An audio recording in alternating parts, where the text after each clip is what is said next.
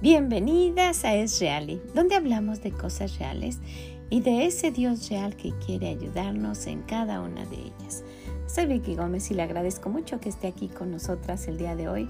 Ojalá que lo que escuche le sea de bendición.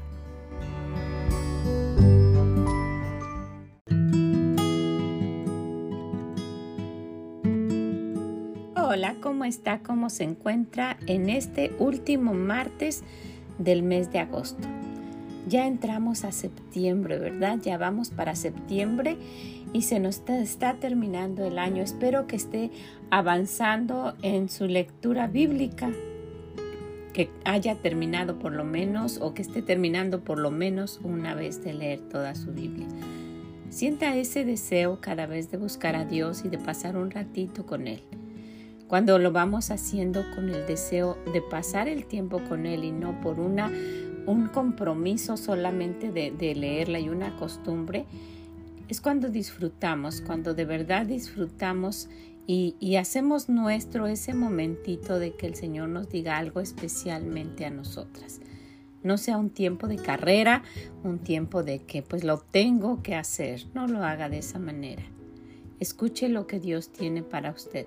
Y para eso necesitamos organizarnos. ¿Verdad que sí? Hemos tenido mucho tiempo hablando de eso. Necesita organizarse.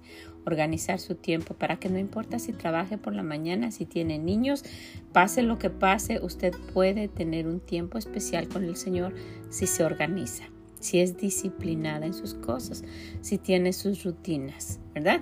Por ahí hay varios de esos temas durante el principio y final de los años hablando de cómo nos debemos organizar. Ojalá que pase por ahí y los recuerde, ¿ok? Bueno, pues el día de hoy estamos en el Proverbio 29. 29 no nos tocó hablar de la mujer virtuosa el día de hoy y el día jueves que nos tocaría y que es 31 tenemos nuestro devocional, nuestro devocional de la semana. Así es que es el último proverbio de este mes de agosto.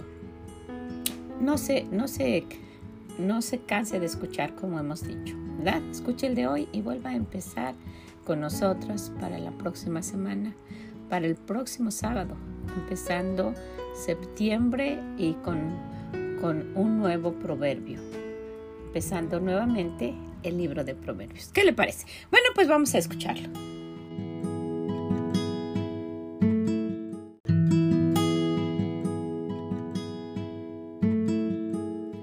Proverbios 29.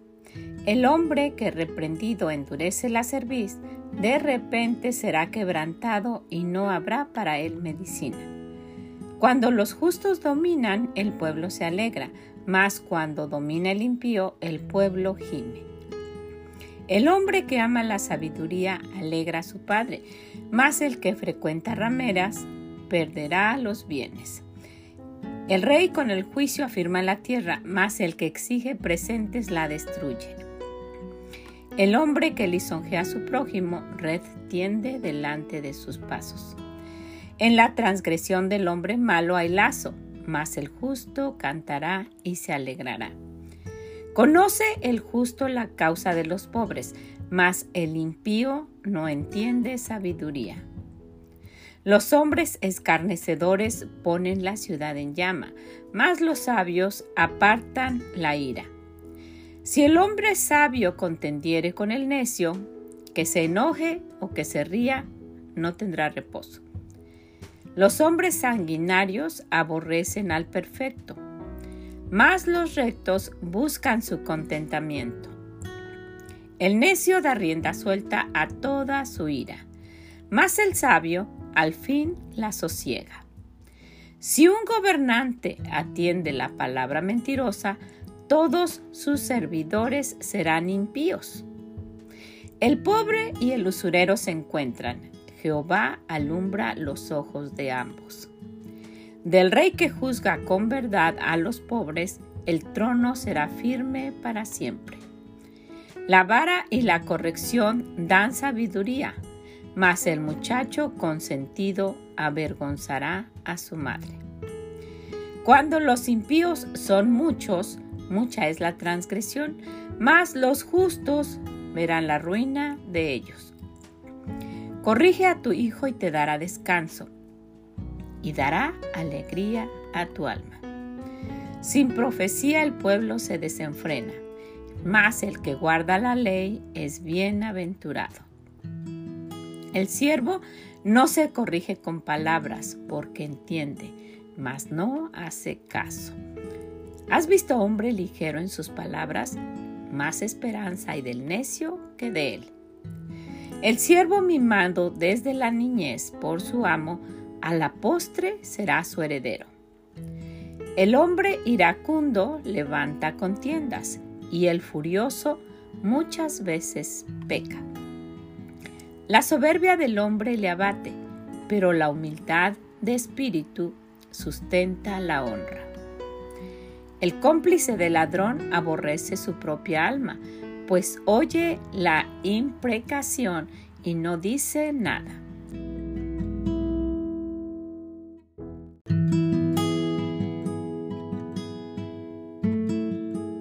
El temor del hombre pondrá lazo, mas el que confía en Jehová será exaltado.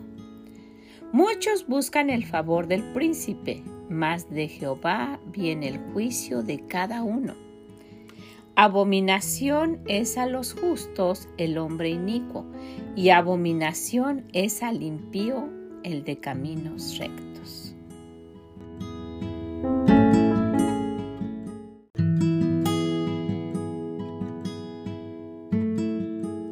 Bueno, ¿qué les parece el día de hoy si nos detenemos en el versículo 1? que nos dice que el hombre que reprendido endurece la cerviz, de repente será quebrantado y no habrá para él medicina.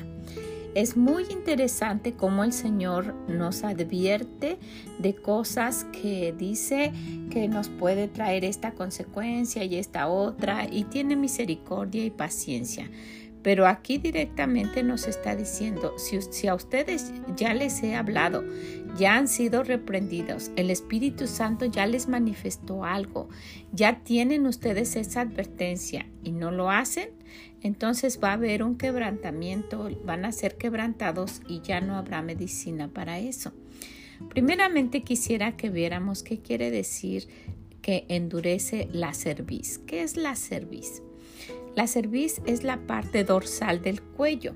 Ustedes han visto cómo los, los, los perros, las, las mamás toman a los cachorritos del cuello para transportarlos. Es un lugar donde, donde los controlan y los pueden llevar. Los gatitos lo hacen de la misma manera.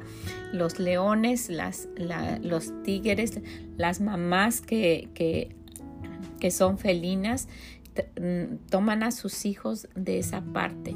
Y el Señor dice, es un lugar que, que, que te puede ayudar o te puede perjudicar, porque también dice que eh, el elevar la cerviz quiere decir engreírse, ensoberbecerse, quiere decir actuar con soberbia.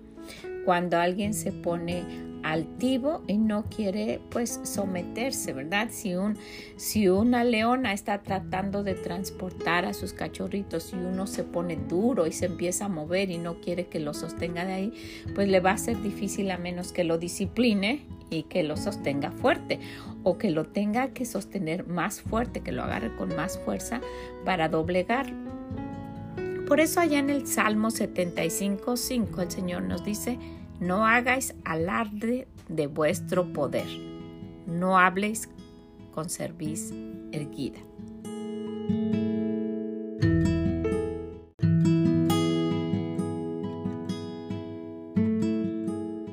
¿Por qué tendría que decirnos esto el Señor?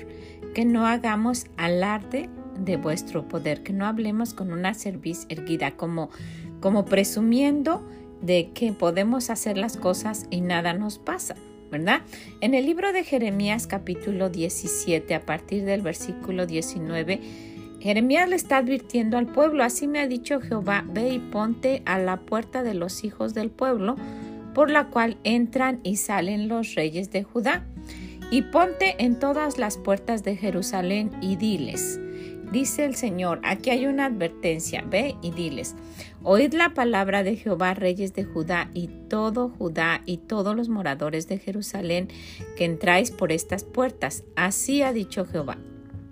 Guardaos por vuestra vida de llevar carga en el día de reposo y de meterla por las puertas de Jerusalén. Estaba advirtiendo que guardaran el día de reposo y que no lo hicieran que no pensaran que se iban a salir con, la suya. También les dice, ni saquéis carga de vuestras casas en el día de reposo, ni hagáis trabajo alguno, sino santificad el día de reposo como mandé a vuestros padres.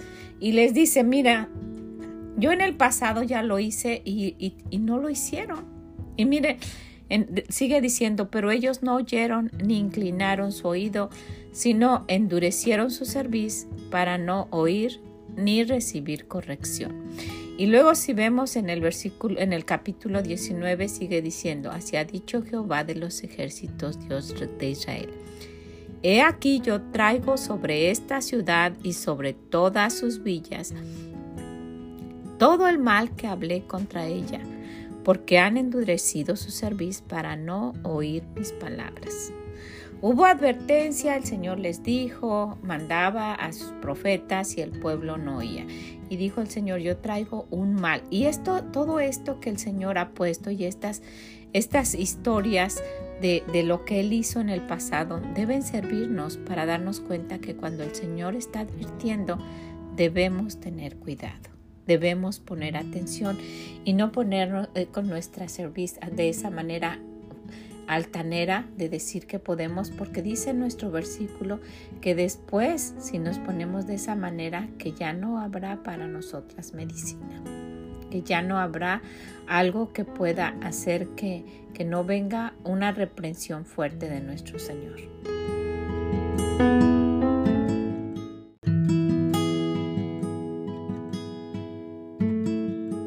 Si recordamos allá en el libro de Deuteronomio capítulo 8 nos advierte el Señor de cuidarnos, cuidaréis de poner por obra todo mandamiento que yo os ordeno hoy, para que viváis y seáis multiplicados y entréis y poseáis la tierra que Jehová prometió con juramento a vuestros padres. Está, está ah, advirtiéndole a su pueblo y tomemos nosotras como una advertencia y te acordarás de todo el camino por donde te ha traído Jehová tu Dios estos 40 años en el desierto.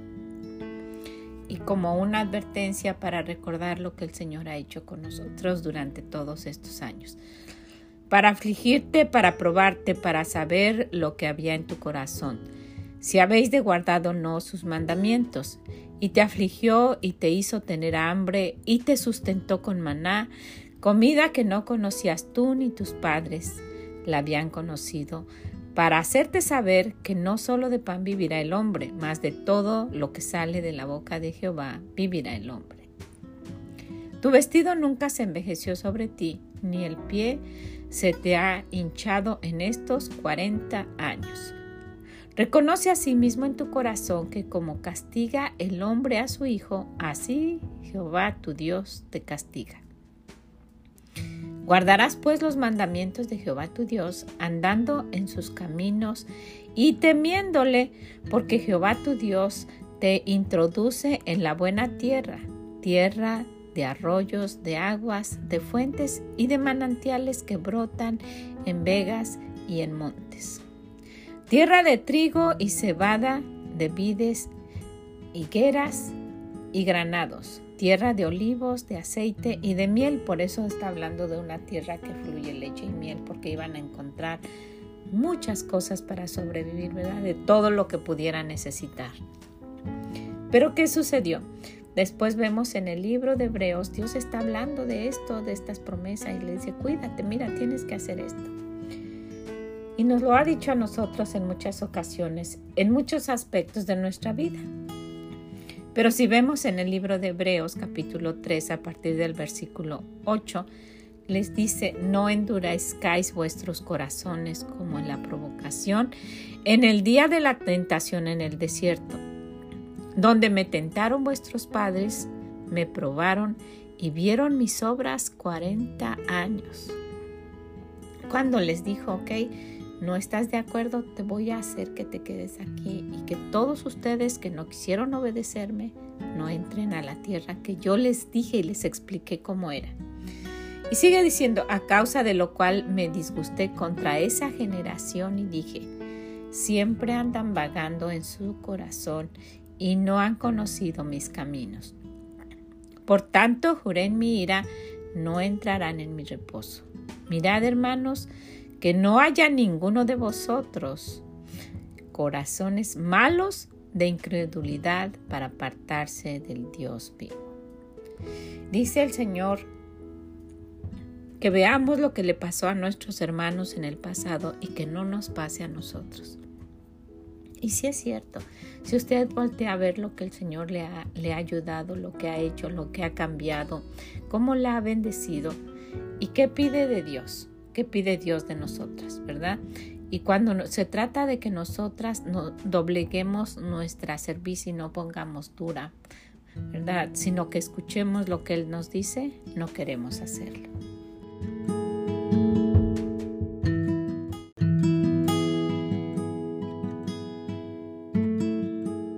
Y hay una clave aquí, en este libro de Hebreos, en lo que acabamos de leer, en el versículo anterior a lo que leímos dice, en el versículo 7, por lo cual, como dice el Espíritu Santo, si oyeres hoy su voz.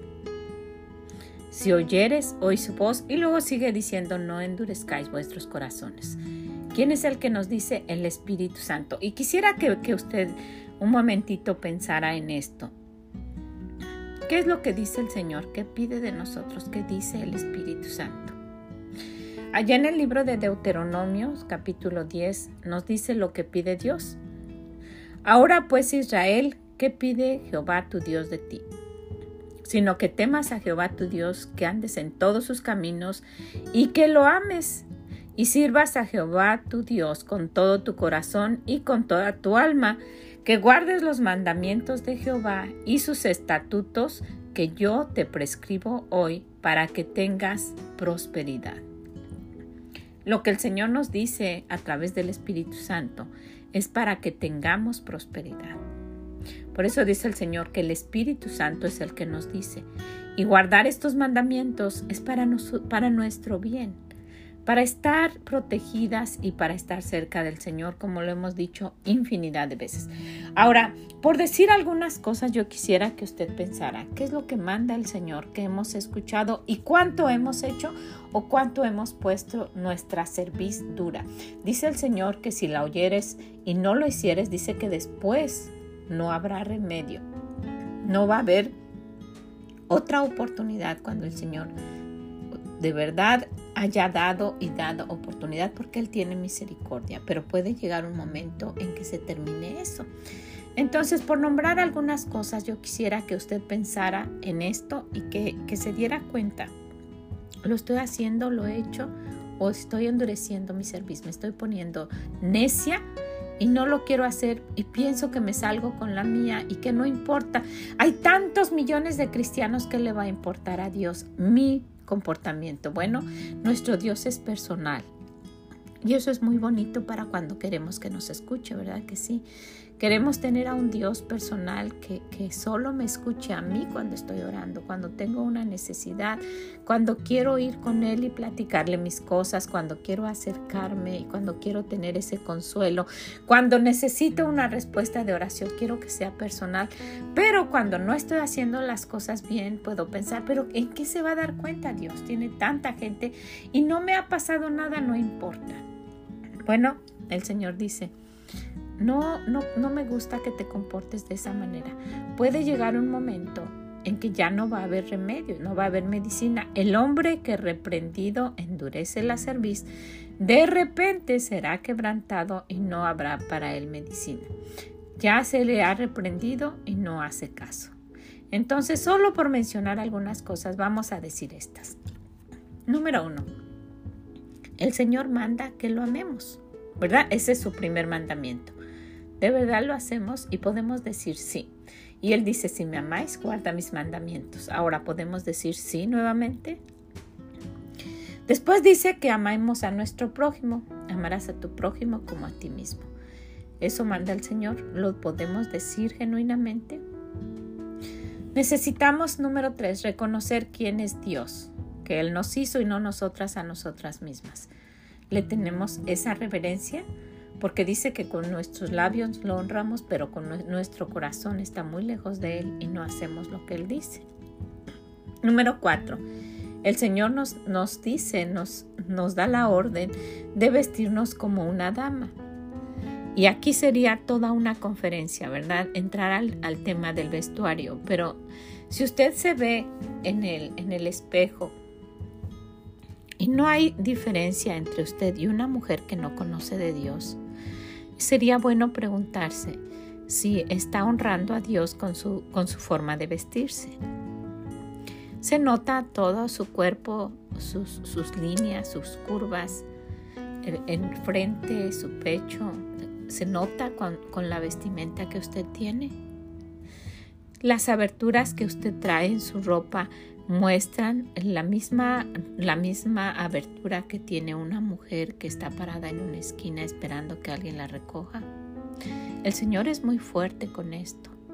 Tiene unos escotes tan prolongados, tan, tan grandes que puede verse todo su cuerpo. Sería bueno de pensar esto.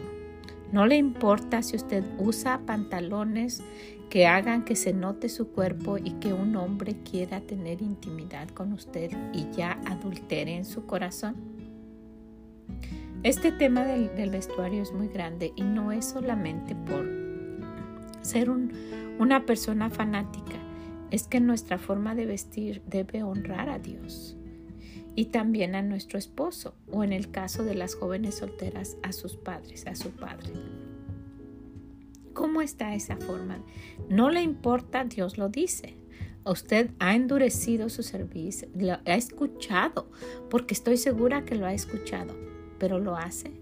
O lo hace para ir a la iglesia, para ser vista, y no lo hace cuando nadie la ve. Así sigue yendo a su trabajo, sigue yendo a la calle, a la tienda. Eso es, eso es tener una falsedad en su vida, ¿verdad? Solamente hacer las cosas por lo, porque la vean. Es un tema muy grande, pero es algo que el Señor ha mencionado y dice, has endurecido tu servicio, de repente no va a haber medicina para ti. El Señor ordena cuidar la boca, que también cada uno de estos puntos son muy extensos, ¿verdad? Hemos tratado todo nuestro mejor. Le hemos pedido al Señor que nos ayude a no tener el mismo vocabulario que teníamos antes de conocerlo o de confundirnos con la gente que no cree en Dios y que no lo toma como importante? Dios lo menciona muy claro. Número 6. Controlar el carácter. Hemos hablado mucho de eso y tuvimos todo un estudio la vez pasada a usted no le importa y solo dice soy así, no me interesa, no quiero cambiar, que mis ojos sean así como soy y que, mi, y que me explote por la nada y que no, me, que no me parezca nada de lo que está pasando y que solo se haga lo que yo digo y que como yo digo deben ser las cosas, en fin. Este es un tema muy grande. Yo he experimentado el convivir con gente que, que explota muy sencillo, muy fácil y, pues es difícil. Imagínese lo que el Señor piensa al respecto. Número 7. Tener un buen espíritu. Y eso sería después de controlar el carácter, ¿verdad? Tener un buen espíritu no importando la situación. Muchas veces es difícil, pero ¿qué espíritu nota la gente que usted tiene? Hace, hace unos días cuando estaba viajando de México hacia acá, Estuvimos 13 horas en el aeropuerto esperando por mm, cosas que pasaron. Y yo estuve observando la reacción de mucha gente. Y, podemos decir, bueno, ellos no conocen de Dios, pero ¿qué pasa en nosotras? ¿Cómo, ¿Cómo actuaría usted al respecto? ¿Verdad? Entonces, tener un buen espíritu. Número 8. Respetar a su esposo. Lo ha escuchado miles de veces lo hace con un corazón sincero o decir, bueno, lo hago porque Dios dice, no, lo hace porque lo quiere hacer. Número 9. Cuidar de su hogar y de sus hijos. La mujer que endurece la cerviz y dice yo hago lo que quiero, de repente no va a haber medicina para ella. Someterse a las autoridades. Y esto implica las autoridades con las que usted trabaja. En el banco, si usted es, una banquera, en, la fábrica, si usted trabaja en la fábrica, en el hospital, si usted es un médico, en, en la empresa que usted maneje, ¿verdad? Si usted es un abogado y tiene superiores, y si no, hay autoridades en el gobierno que nos rigen. ¿Cómo somos para eso? ¿No nos importa? ¿No estamos, estamos poniéndonos duras y no estamos sometiéndonos a lo que Dios dice? Número, número 11. Y esto es como, como lo anterior, teniendo un buen espíritu, pero teniendo una buena actitud cuando nos tratan mal, ¿verdad? Sería devolviendo mal por mal o devolviendo bien por mal. ¿Qué sería? Sería algo bueno de pensar cómo actúo en ese caso. Devolviendo, devuelvo, alguien me hace algo y a mí me la paga. Así es. ¿Verdad que, que necesitamos ver qué es lo que el Señor dice, qué nos ha dicho que hemos escuchado? Número 12. Orando en todo tiempo. Todas estas cosas y muchísimas son mandatos de Dios, cosas que Él ha dicho que hagamos. Orando todo tiempo, poniéndole nuestras necesidades al Señor en lugar de querer hacerlas con, con, ese, con esa ah, forma de ser, de decir yo puedo y no necesito de Dios. Estamos endureciendo nuestra servicio, estamos poniéndonos como en el lugar de Dios cuando para todo necesitamos la ayuda de Él. Número 13. El Señor ha ordenado hablarle a otros de Dios. ¿Lo hacemos? Queremos compartir el Evangelio, queremos dar esas buenas nuevas a gente que lo necesita. O no nos importa. Yo ya voy a ir al cielo y mis hijos también y todos los demás, ¿verdad? No importa. Número 14 no dejando de congregarse. ¿A usted le importa? O, hoy no. O, esta vez no vamos a ir. Y los niños están desconcertados, porque a veces sí, a veces no, cuando el pastor dice que siempre debemos estar ahí. Mire, pudiera seguir la lista interminable, porque son cosas que Dios manda, que Dios nos dice que hagamos. Y aquí nos advierte, el hombre que reprendido endurece la cerviz, de repente será quebrantado y no habrá para él medicina. El Señor nos va advirtiendo, mira, no debes hacer esto, debes hacer esto. Y nosotras vamos por la vida haciendo lo que queremos. Va a llegar un momento en que el Señor nos reprenda, ¿verdad? Y no habrá medicina, no habrá ya una, una forma de salir de esto. Entonces, este versículo tiene, tiene mucho que podemos aprender y aplicar y que podemos escudriñar en nuestro corazón, porque hay cosas que yo no mencioné, pero que Dios ya le ha, hecho, le ha dicho a usted. ¿Es usted una persona que hace trampas en su negocio o en su trabajo? Yo no lo mencioné, solo fue por pensar, pero a lo mejor el Señor se lo está diciendo. ¿Es usted de las personas que no le importa dar honra a sus padres? que los menosprecia y no le interesa, no lo estoy diciendo yo. A lo mejor el Señor se lo está diciendo en este momento y hay muchísimas otras cosas que hemos escuchado de parte de Dios y que nos hemos puesto, como dice, como dice en la definición, con, un, con una cerviz levantada y dura, ¿verdad? Y que, se, y que actúa con soberbia. Y necesitamos pues doblegarnos ante Dios, porque es ante Él y decir ayúdame porque yo necesito ayuda en esto. No quiero ya ser de esta manera. El Señor hizo que todo el pueblo que se comportó de esa manera muriera en el desierto y no obtuviera la bendición que Él había prometido. Hay promesas que el Señor nos ha dado y por estar con un corazón soberbio, ¿verdad? Y altanero, podemos perdernos de ellas, pero también debería ser y principalmente por amor a Él por amor a Él querer, querer doblegarnos y obedecer Y, cuando hacemos esto no estamos haciendo más que amar a nuestro Dios y, complacerlo en lo que Él dice. No ser altaneras, no ser soberbias. Y Él resiste, ¿verdad?, a los que son soberbios, pero da gracia a los que son humildes.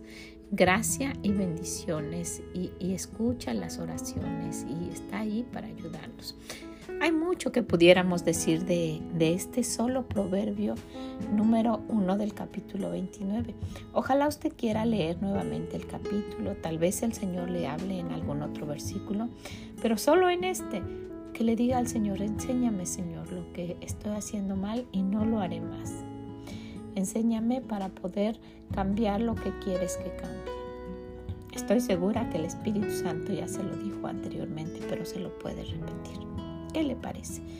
También si usted conoce a alguien que, está, que está ah, pues empeñada en no hacer cambios en su vida, sería bueno decirle que nuestro Dios tiene un límite en su paciencia y que no queremos llegar a Él. ¿Qué le parece? Que sea usted un instrumento del Señor para ayudar a cambiar la vida de alguien. Compártalo, dígale. Por favor, aprenda usted y compártalo con alguien más. Respáldese con la palabra de Dios y dígale, sea ese instrumento que siempre decimos para ayudar a cambiar la vida de alguien. ¿Ok? Muchas, muchas gracias. Que el Señor le bendiga grandemente y nos escuchamos en la próxima. Bye bye.